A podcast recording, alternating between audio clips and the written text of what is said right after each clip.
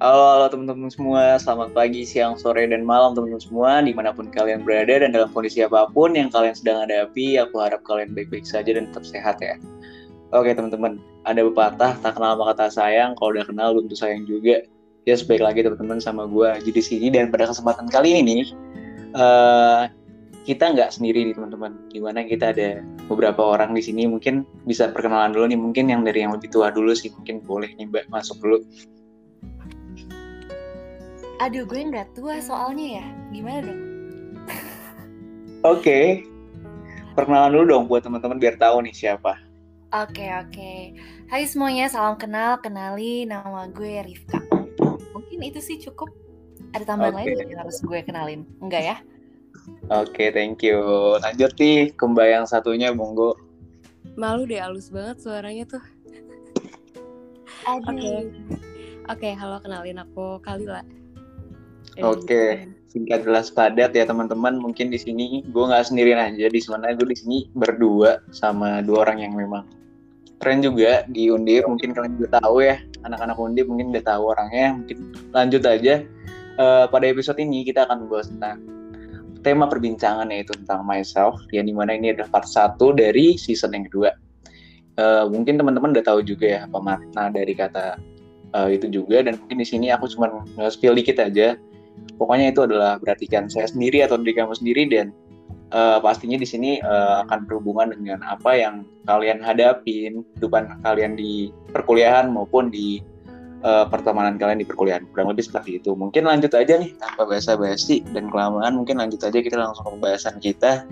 Mungkin boleh nih cerita nih buat dari siapa pun mungkin yang pengen duluan. Oke kayak apa yang kalian hadapin di masa-masa awal perkuliahan itu yang membuat mungkin di seputar dunia pertemanan mungkin atau enggak ekspektasi kalian waktu sebelum menjadi mahasiswa terus ekspektasinya tuh enggak tercapai kah waktu nyatanya melihat dunia langsung di perkuliahan? Gitulah mungkin uh, bisa. Monggo dari siapa duluan nih? Dari yang tua dulu kali aja iya dari dulu Oke deh, uh, mungkin agak sedikit cerita juga kali ya biar enak.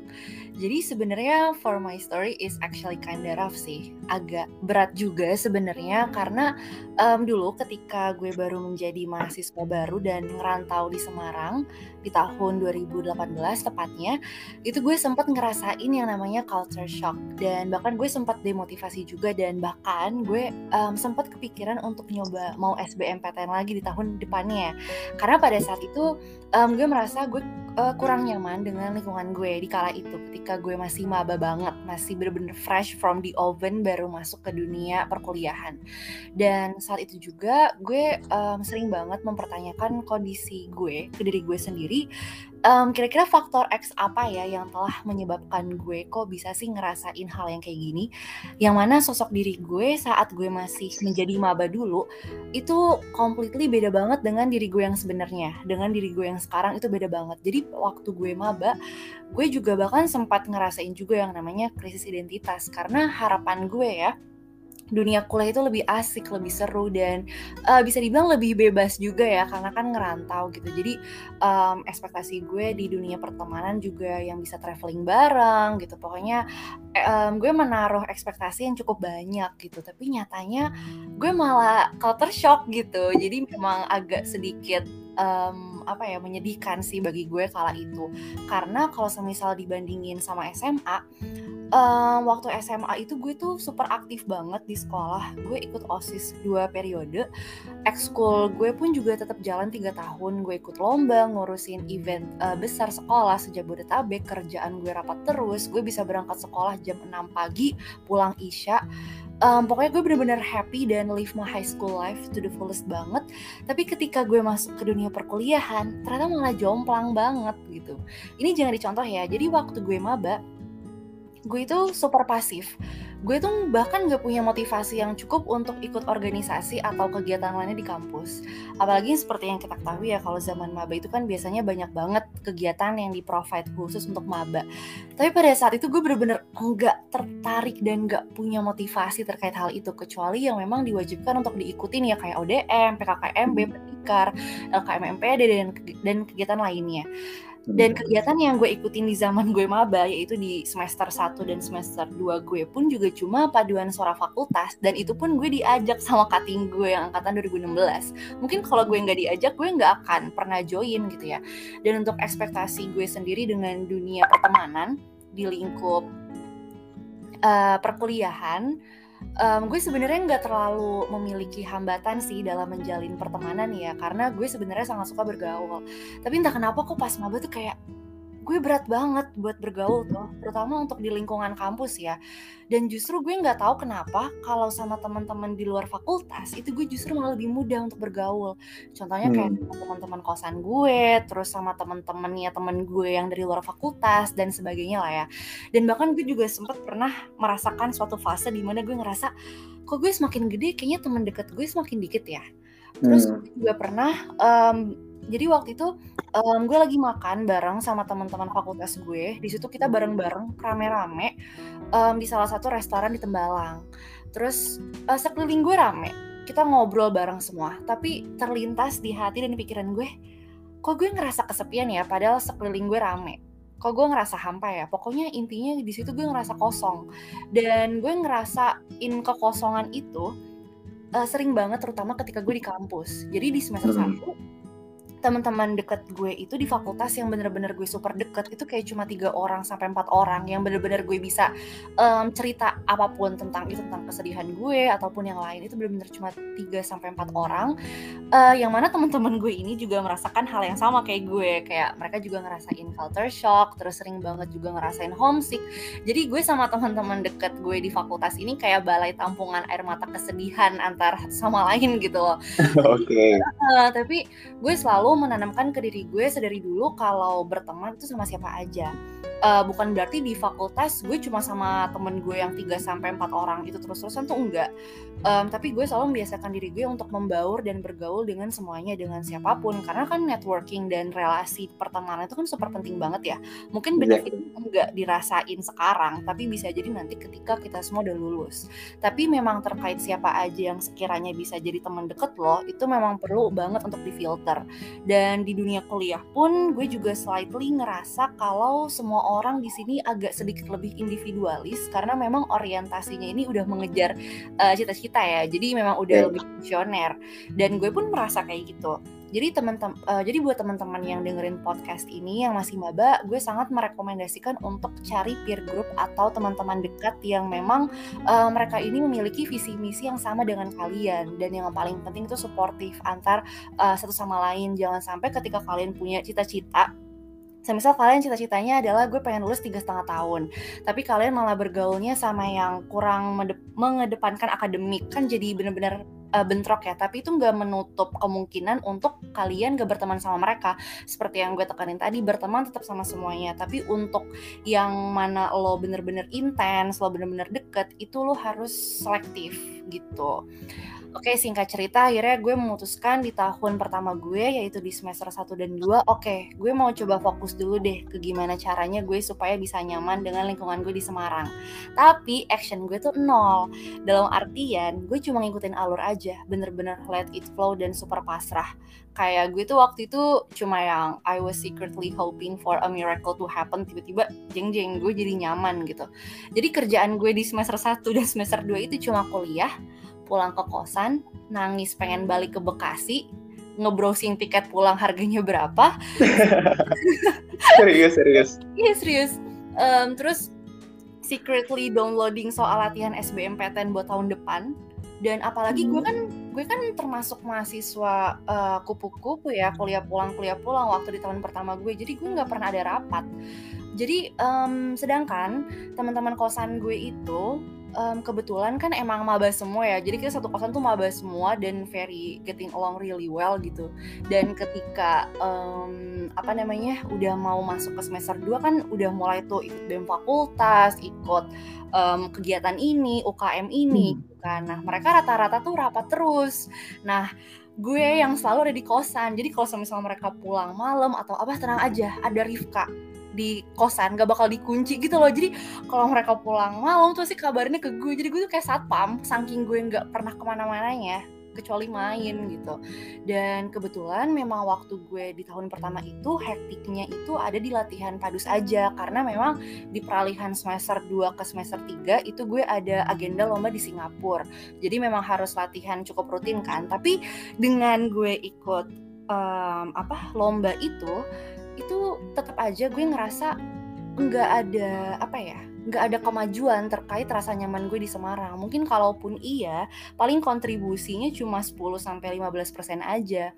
Tapi alhamdulillahnya di awal semester 3 gue udah mulai jauh lebih nyaman sih di Semarang. Mungkin karena gue udah terbiasa kali ya dengan um, suasananya, lingkungannya gitu. Dan hmm. gue yang tadinya cenderung menutup diri di lingkungan kampus gue, somehow uh, gue lebih berusaha dan lebih bisa untuk uh, membuka diri gue. Dan alhasil um, teman-teman deket gue di kampus jadi jauh lebih banyak juga gitu. Dan menurut gue faktor pertama yang bikin gue nyaman di Semarang itu adalah teman-teman kosan gue yang super deket banget sama gue dan mereka bener-bener support system gue banget. Jadi hmm pertemanan itu juga bisa menjadi salah satu alasan besar untuk kita bisa beradaptasi dan nyaman di suatu tempat yang baru gitu sih kalau menurut gue. Dan uh, setelah itu gue mikir gimana caranya nih ya uh, gue memaintain rasa nyaman gue di Semarang yang udah mulai timbul. Kan gak mungkin nih gue dari awal udah aduh gue benar-benar gak nyaman di Semarang gue rasanya pengen pulang aja tapi ketika di awal semester 3 udah mulai nih rasa nyaman uh, di Semarang terutama di lingkungan kampus. Kan karena kan selama ini kan permasalahan gue kan nggak tahu kenapa susah nyaman di lingkungan kampus gitu kan. Jangan sampai rasa nyaman gue ini tiba-tiba hilang gitu aja. Akhirnya gue langsung aja tuh nothing to lose gue nggak tanggung tanggung langsung keluar dari zona nyaman. Gue ikut dua organisasi at the same time tapi ketika udah selesai lomba. Jadi istilahnya tuh kayak I want to start a new life gitu. Gue nggak hmm. mau gue nggak mau jadi diri gue yang kayak di zaman maba. Karena jujur gue merasa tersiksa banget karena diri gue di zaman maba itu bukan gue banget. Dan setelah gue join di dua organisasi itu sembari mencari dan berusaha mengembalikan diri gue yang sebenarnya gitu ya mencari jati diri gue sekarang hmm. gue udah super nyaman banget sama Semarang dan udah merasa bisa menjadi diri gue sendiri yang sama seperti zaman SMA dan um, itu udah mulai gue rasain semenjak semester 3 akhirnya setelah gue analyze uh, terkait faktor X yang bisa menyebabkan adanya kondisi dan juga circumstances yang gue rasain yang gue bisa simpulin adalah ketika gue maba mental gue tuh belum siap. Makanya gue ngerasain yang namanya culture shock. Kenapa gue bisa bilang kayak gitu? Karena kebetulan gue diterima di Undip itu lewat ujian mandiri yang hmm. mana gap antara UM dengan ODM itu cuma seminggu. Jadi dalam seminggu itu gue udah harus ke Semarang, gue harus nyari kosan, daftar ulang, ngurusin administrasi, tes kesehatan, nyiapin ospek dan hmm. lain-lain. Jadi nggak ada tuh gue kepikiran buat nyiapin mental gue terkait kesiapan gue untuk merantau. Karena pikiran gue udah kesita dengan hal-hal yang primer dan dari awal pun gue jujur nggak pernah kepikiran buat kuliah di Undip gitu kan. Nah yeah. saatnya gue dulu, dulu itu gue nggak research dulu terkait culture di Undip tuh kayak gimana, terutama di fakultas gue ya. Makanya gue kaget karena gue nggak ada awareness dulu nih terkait hal itu. Jadi perumpamaannya nih, kayak gue mau nyelam di laut lepas nih ya. Terus hmm. um, bayangin aja lepasnya nih undip gitu. Misalnya yang lain bawa pelampung, bawa oksigen, bawa kacamata renang. Gue tuh nggak bawa apa-apa Oke, okay, I see. Uh, jadi uh, gue cuma mikirin gimana caranya gue sampai nih ke depan laut lepas. Terus gue ngurusin tiket masuk ke laut lepas ini aksesnya seperti apa. Tapi nanti ketika gue nyelam, ya udah let it flow aja gue pasrahin gimana caranya gue nggak tenggelam kalau teng kalau nggak tenggelam ya syukur alhamdulillah kalau tenggelam ya udah gue akan cari cara biar nggak tenggelam tapi gue nggak mempersiapkan bekal-bekal gue supaya gue nggak tenggelam ngerti nggak? Yes. Iya. Yeah. I see, I see. Iya.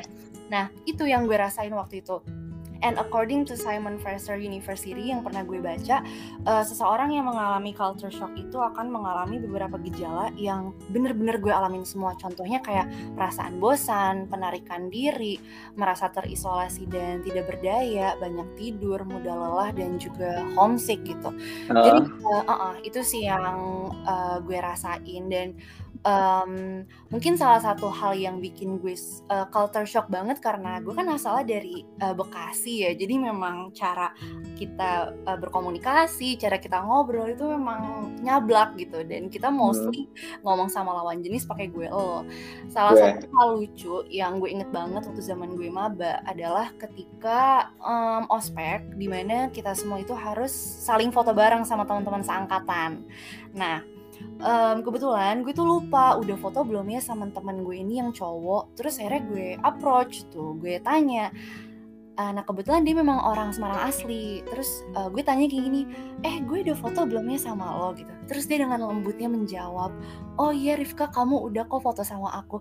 Detik itu gue langsung merasa jadi orang paling kasar di dunia. Karena kayak maksudnya kayak oh my god uh, gue tuh lupa kalau gue tuh di Semarang ngerti gak sih? Jadi kayak yeah. oh, ya ampun gue masih Eh, ngomong gue lo gitu kan. Nah itu salah satu hal yang um, gue bener-bener berusaha untuk memperbaiki diri gue. Jadi gue selama di kampus itu gue gue ngomongnya pakai aku kamu kecuali sama teman-teman gue yang memang dari Jabodetabek gitu.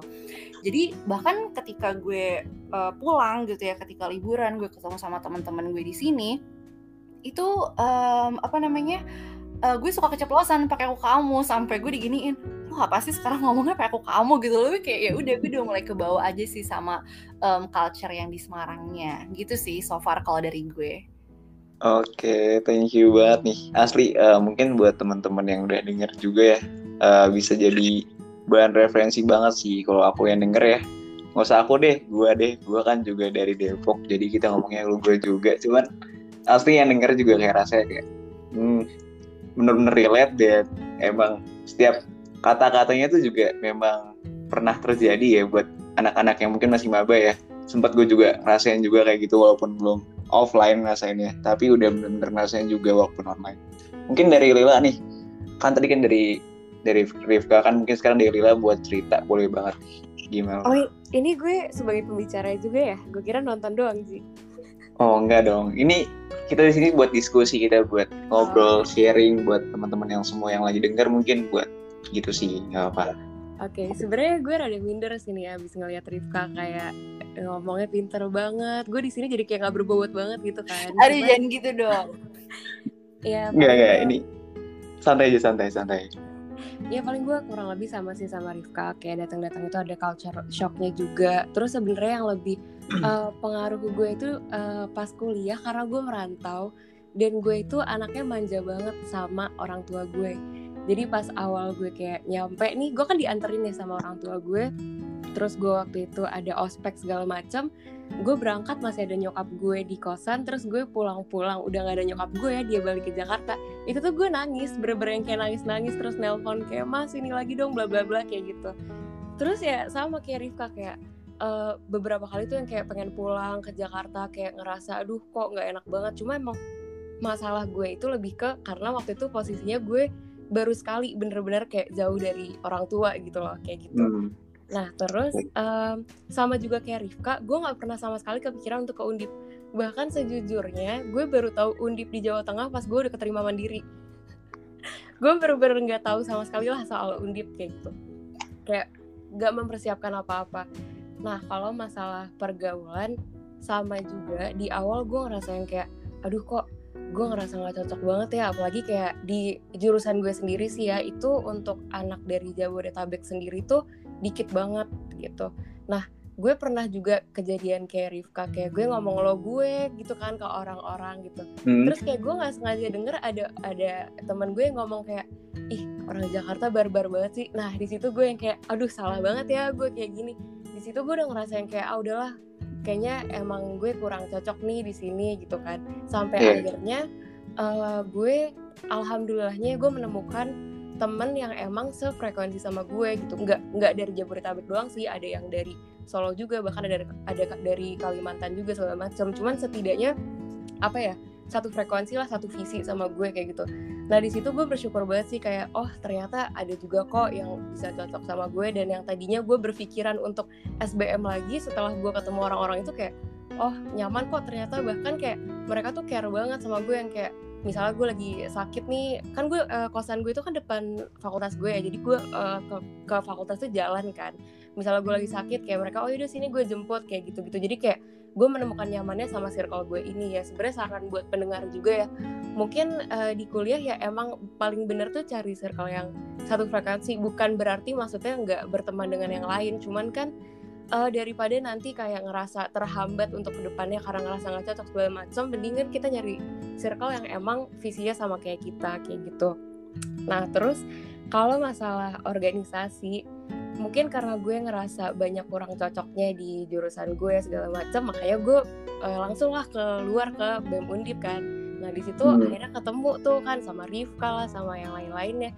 Dan akhirnya ketemu tuh yang sama-sama barber nah udah di situ gue makin nyaman yang tadi ya gue udah fix banget nih mau SBM kayak oh ya udah akhirnya uh, udah gue udah fix gak bakal keluar dari Undip gitu. Di situ udah udah nyaman sih. Terus kalau sebenarnya ekspektasi gue di awal itu mungkin karena bokap gue pernah bilang kayak kuliah tuh susah loh deh nggak bisa kita punya teman kayak SMA gitu. Kita tuh nggak bakal bisa yang bareng-bareng terus. Kita tuh bakal kayak mikirin diri sendiri bla bla bla. Nah itu juga yang bikin gue takut. Tapi pada akhirnya setelah gue nemuin circle gue itu ternyata nggak juga gitu loh.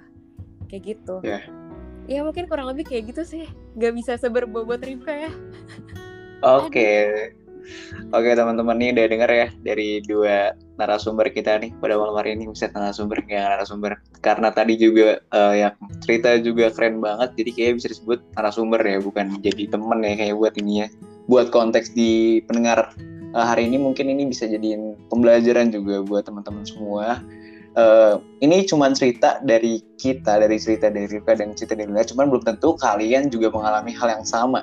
Dan aku juga yakin setiap orang memiliki tantangannya masing-masing dan memiliki cara masing-masing juga untuk keluar dari permasalahan tersebut. Jadi mengingat buat teman-teman mungkin uh, masih kepo ini caranya dari uh, dari Lila atau Rifka buat memotivasi dirinya tuh untuk kayak bisa bangkit dari bisa dibilang mungkin dari zona yang bukan dia banget tapi dia bisa keluar dari itu. Mungkin dari Rifka boleh nih buat ngomong kayak motivasinya kira-kira dari diri anda sendiri yang membuat kayak bisa keluar dari zona itu terus juga kira-kira motivasi buat teman-teman uh, pendengar yang lain gimana kira-kira boleh banget. Okay, thank you Aji. Jadi kalau untuk uh, motivasi sebenarnya itu cukup sulit ya untuk ditemukan di diri gue kala itu karena memang gue posisinya lagi demotivasi gitu. Jadi memang uh, hal pertama yang mungkin gue lakukan adalah seenggaknya gue cari suatu hal yang bikin gue mulai senang dulu aja, gak mesti nyaman dulu. Nah, gue seneng nih bergaul sama kayak Lila tadi. Ada alhamdulillahnya memang ada circle dan juga teman-teman yang memang sefrekuensi gitu kan yang mana mereka bisa membuat gue lupa dengan um, segala kesedihan uh, hati gue gitu kan terkait um, kondisi gue di Semarang gitu. Dan um, tiap hari itu gue membiasakan diri gue untuk um, apa ya kayak punya self affirmation gitu loh. Kayak gue mengulang kata-kata positif uh, bagi diri gue. Um, contohnya kayak semisal you can do this, you can survive this gitu. Pokoknya tiap hari tuh gue ngomong ngajak diri gue sendiri dan somehow uh, it works sih bagi gue. Dan selain itu self love juga butuh banget karena um, apa namanya sebelum kita menemukan suatu hal untuk memicu kita memiliki self motivation, menurut gue self love itu juga perlu banget karena ketika kita bisa self love, kita lebih bisa berpikir jernih dan menganalisa keadaan diri kita. Sebenarnya kita perluin tuh apa sih? Yang bikin gue gak nyaman di sini tuh apa sih gitu. Nah, jadi hal yang aku pelajarin uh, juga dari pengalaman aku, sebenarnya nggak ada yang pernah aku sesalin.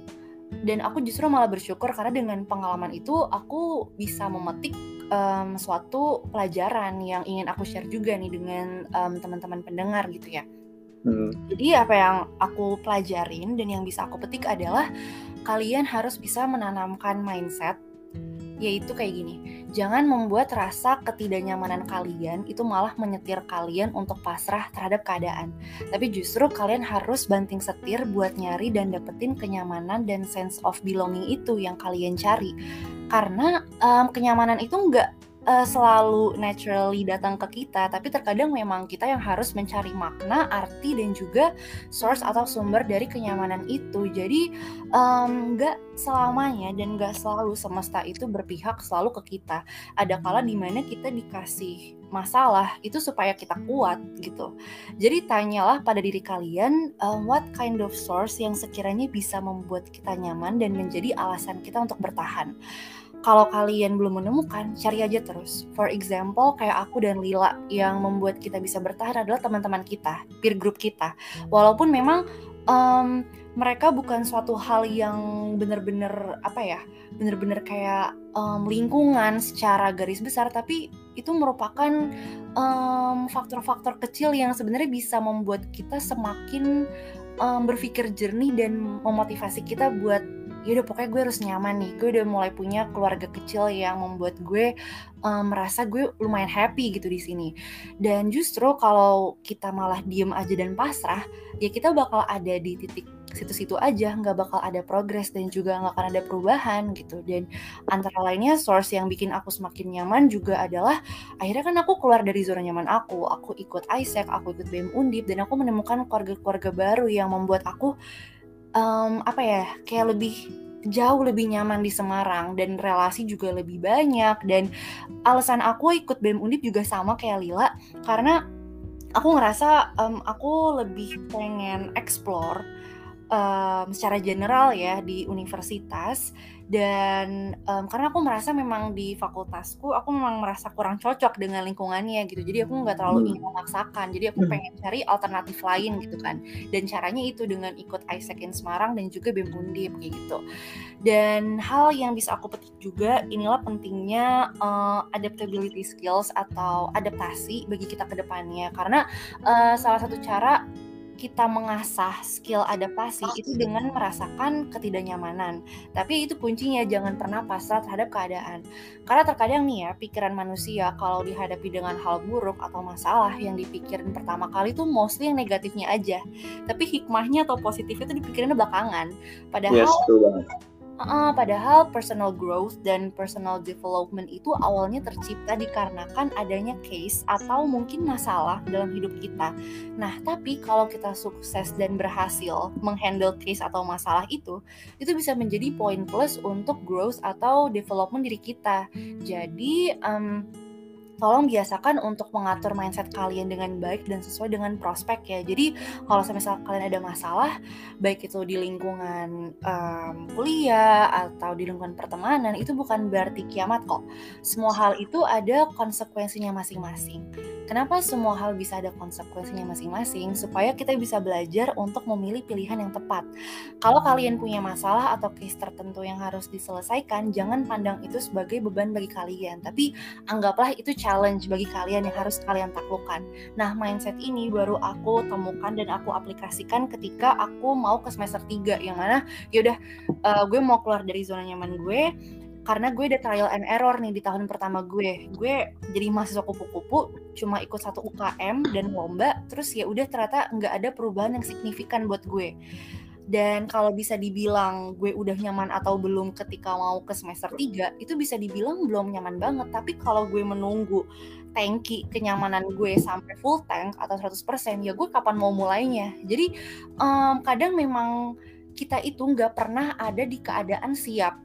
Kita tuh nggak pernah ada di keadaan siap. Tapi kita siap itu dengan kita memulai untuk menjadi siap kayak gitu Nah, jadi um, dengan merasakan ketidaknyamanan yang seperti aku bilang tadi, solusinya itu justru kita harus mencari rasa nyaman itu. Kenapa?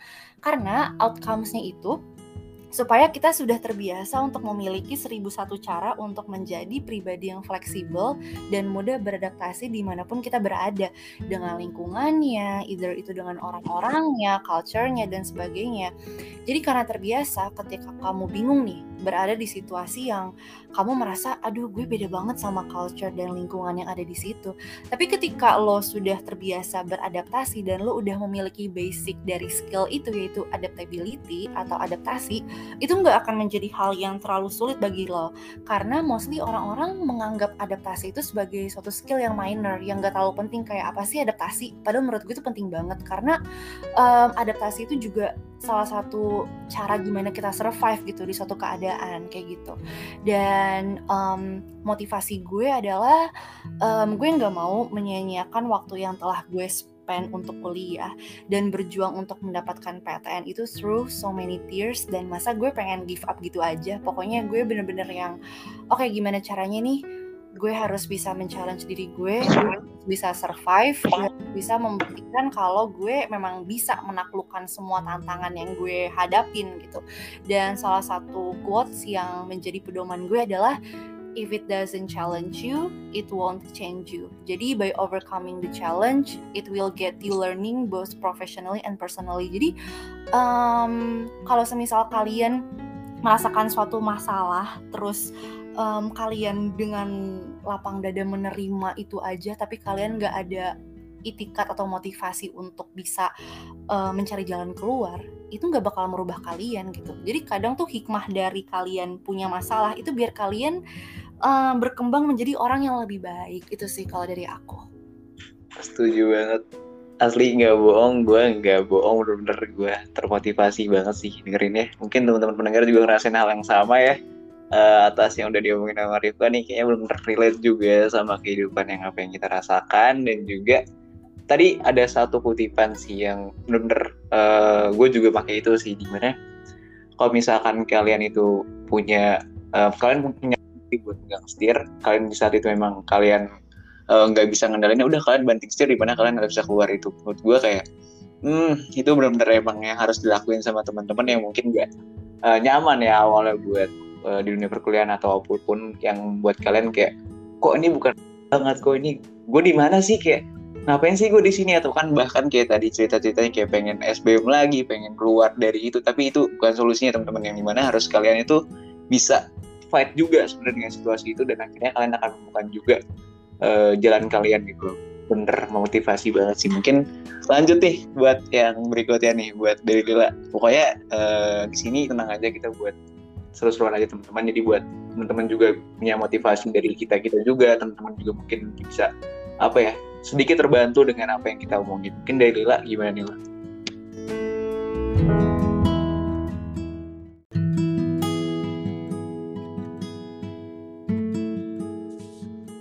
Oke lah, tadi mungkin tadi kan udah dari Rifani udah buat cerita perihal tadi uh, gimana uh, motivasi dari dirinya untuk mengatasi waktu dia nggak bisa uh, apa yang menerima keadaannya di saat dia melihat kondisi kenyataannya di perkuliahan, per dunia perkuliahan, sorry. Mungkin di sini gantian nih buat cerita diri lah gimana.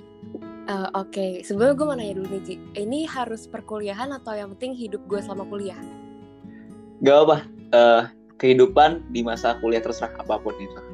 Oke, jadi sebenarnya kalau untuk motivasi diri sih tadi udah sangat terwakilkan ya sama Rifka itu udah maksudnya udah jelas banget lah.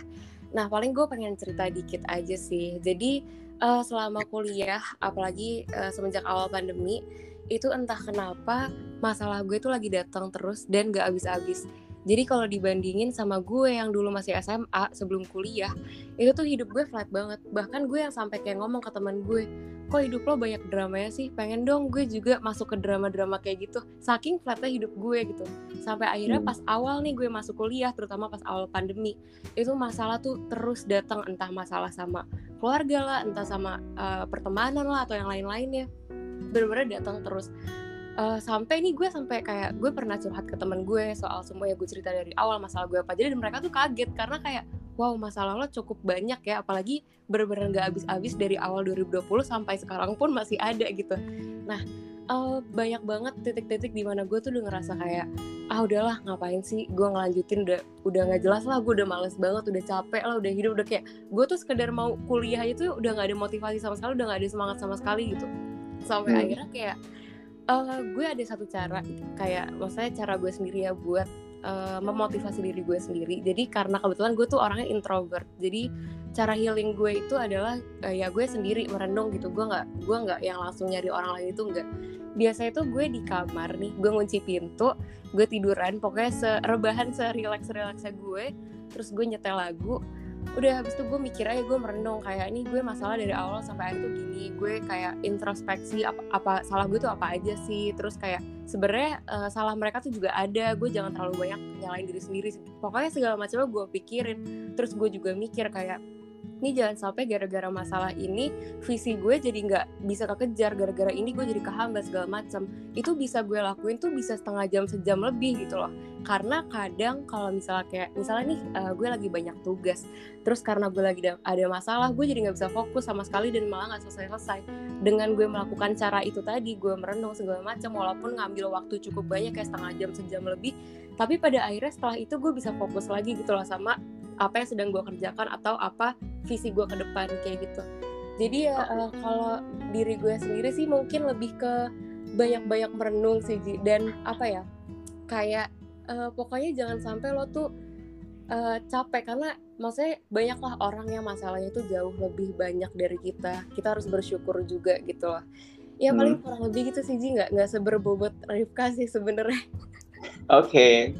Oke oke Oke bisa diambil ya teman-teman di sini makna dan dari ceritanya masing-masing ini uh, memiliki sudut pandang yang berbeda-beda dan tentunya di sini sebagai salah satu referensi buat teman-teman aja sih yang dengerin. Jadi bukan berarti kita di sini itu sebagai patokan teman-teman kayak oh harus kayak ini ya, oh harus kayak gitu ya buat nyelesain enggak teman-teman. Jadi di sini teman-teman punya cara yang masing-masing buat nyelesain dan pastinya teman-teman juga punya masalahnya sendiri-sendiri, punya cara uh, uniknya juga mungkin atau ada cara lain yang bisa lebih efektif buat diri kalian masing-masing. Karena di sini kita lebih parah buat kita tuh menceritakan kurang lebih uh, lebih memotivasi aja kalau kita bisa kenapa kalian enggak gitu jadi tentunya buat teman-teman di sini uh, motivasinya tadi udah dengerin juga dari dua pembicara kita hari ini dan udah sangat memotivasi juga. Dan mungkin dari aku pribadi aku bisa nggak bisa nambahin lagi karena aku juga udah terwakilkan oleh kedua orang ini udah udah udah, udah keren banget. Dan aku juga udah cukup menurut aku.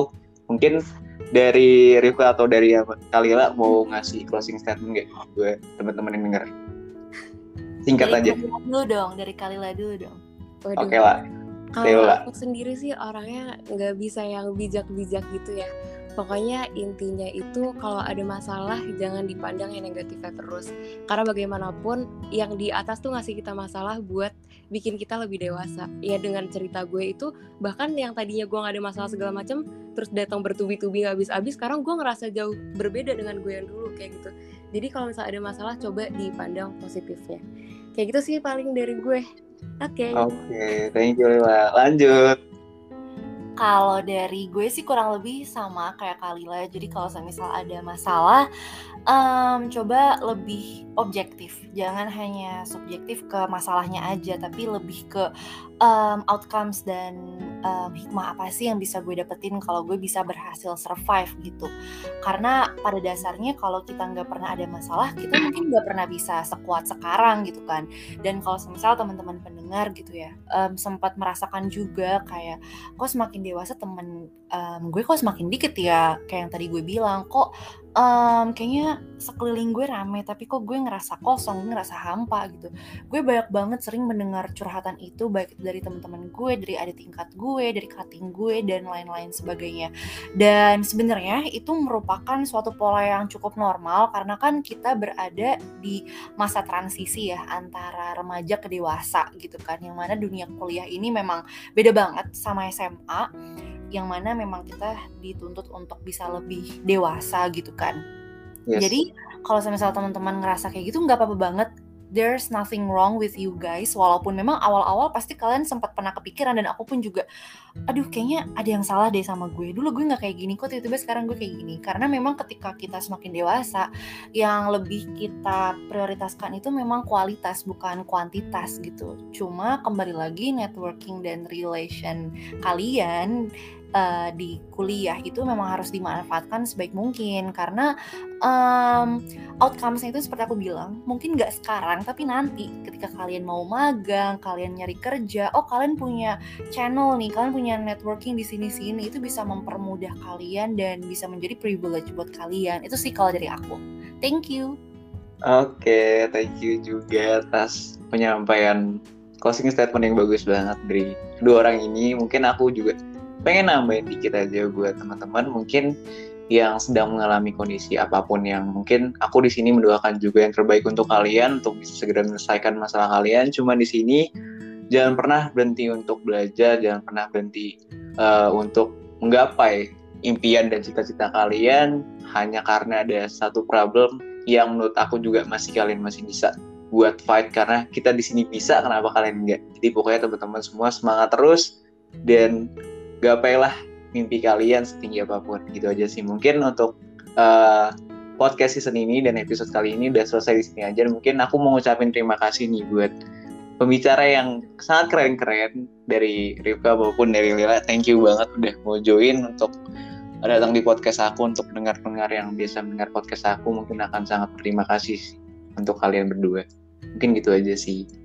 Oke ya udah dadah Lila. Dadah Rifka. Dadah teman-teman semua. Terima kasih. Ya, thank you Aji Lila.